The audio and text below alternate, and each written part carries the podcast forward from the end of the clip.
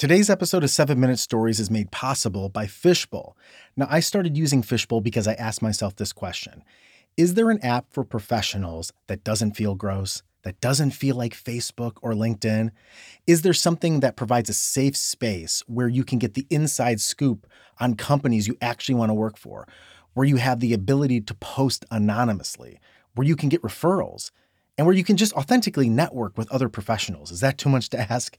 Well, it's not because as I found out, that's exactly what Fishbowl provides. They also have free live audio talks and Q&As with industry experts. I know this because I do live talks about storytelling and podcasting on the app. And if you're interested in hearing those, Corey and I will be announcing my upcoming dates on this podcast in the future. Fishbowl is available for both iPhone and Android. So search your App Store and download the free app today. You're listening to 7 Minute Stories with Aaron Califano. We love hearing from you, so we set up a number you can call or text. It's 216 352 4010. Use it and share some feedback about one of Aaron's stories or a story of your own. We might feature your text message or voicemail in an upcoming episode. Also, visit our website, 7minutestories.com. That's the number 7minutestories.com to see the awesome new merch available this season. Choose from stickers, koozies, t shirts, tote bags, and more. I have to say, the tote bag is my favorite. This episode America.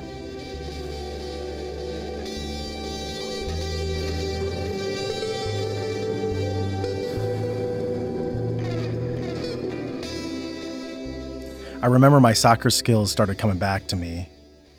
I hadn't played for years. And I'm out on this empty field with just a goal in front of me. And there's farmland and crops for as far as you can see. I'm in Northwest Ohio. I had just graduated college and I was living out there for one more summer, working at a Holiday Inn, just saving money because I was headed to New York to really, in my mind, start an acting career. And so it was really a summer of stillness and reflection and just waiting. And as I practiced on this really hot Saturday in the summer, I remember how good it felt to play again.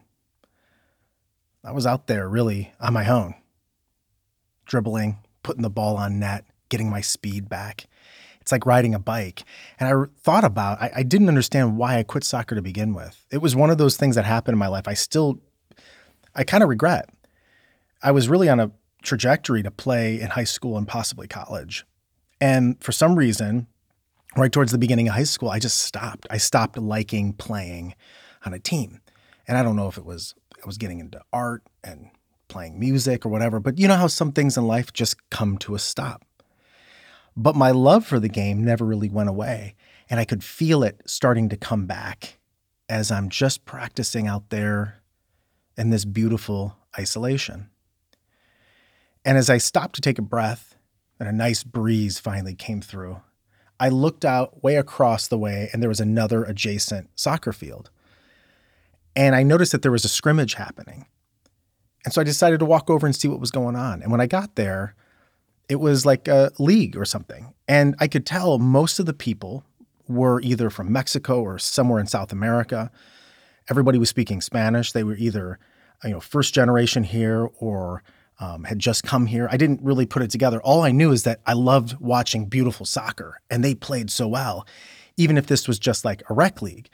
And so I decided just to sit down and I watched them play. And while they were playing, I was sort of juggling on the sideline, juggling the ball and dribbling a little bit, not trying to show off or anything or take the attention. I was just, you know, keeping busy.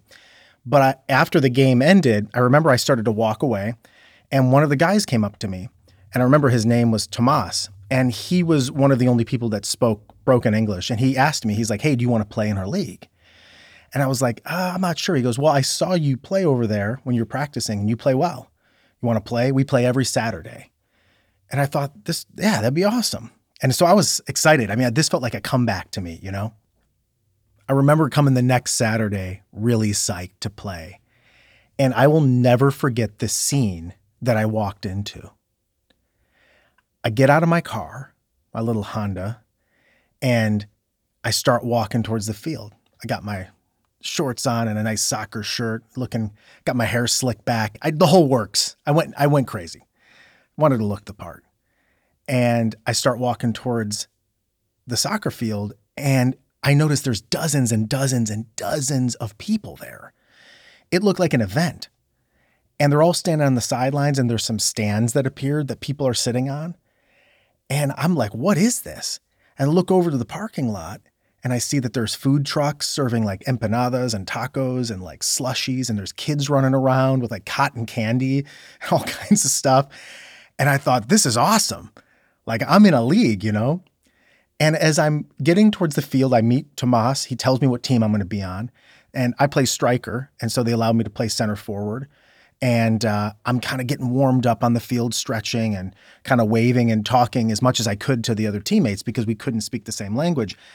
And as I'm looking out, I'm seeing all of the people that are sitting on the sidelines in the stands, and even some of the players are coming in through like the cornfields or like the crops.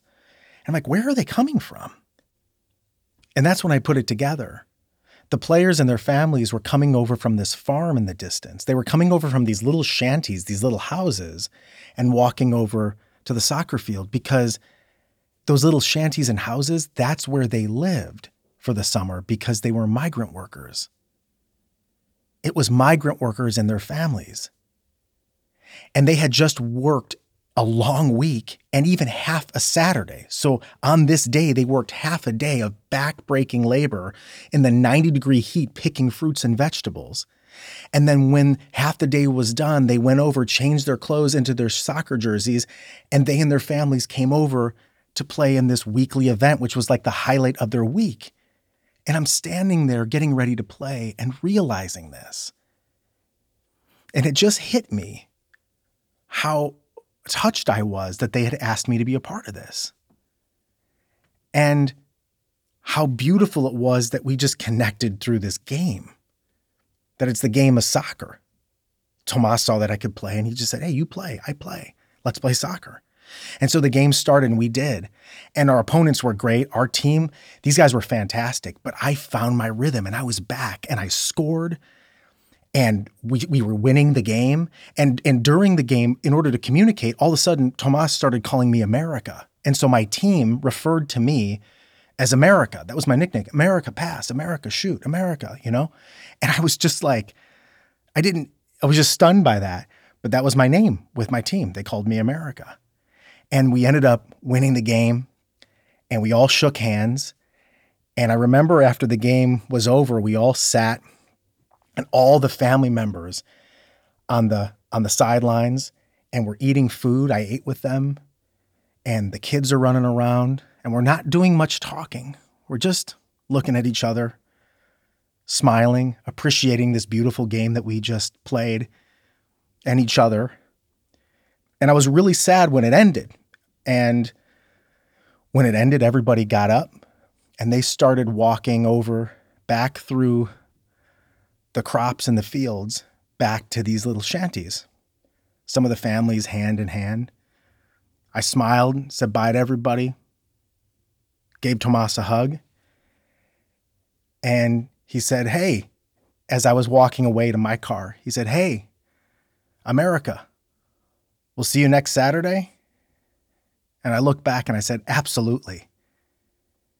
And I got in my car and I went back to my week while my friends and their families went back to picking fruits and vegetables all week long in this very hot summer in America.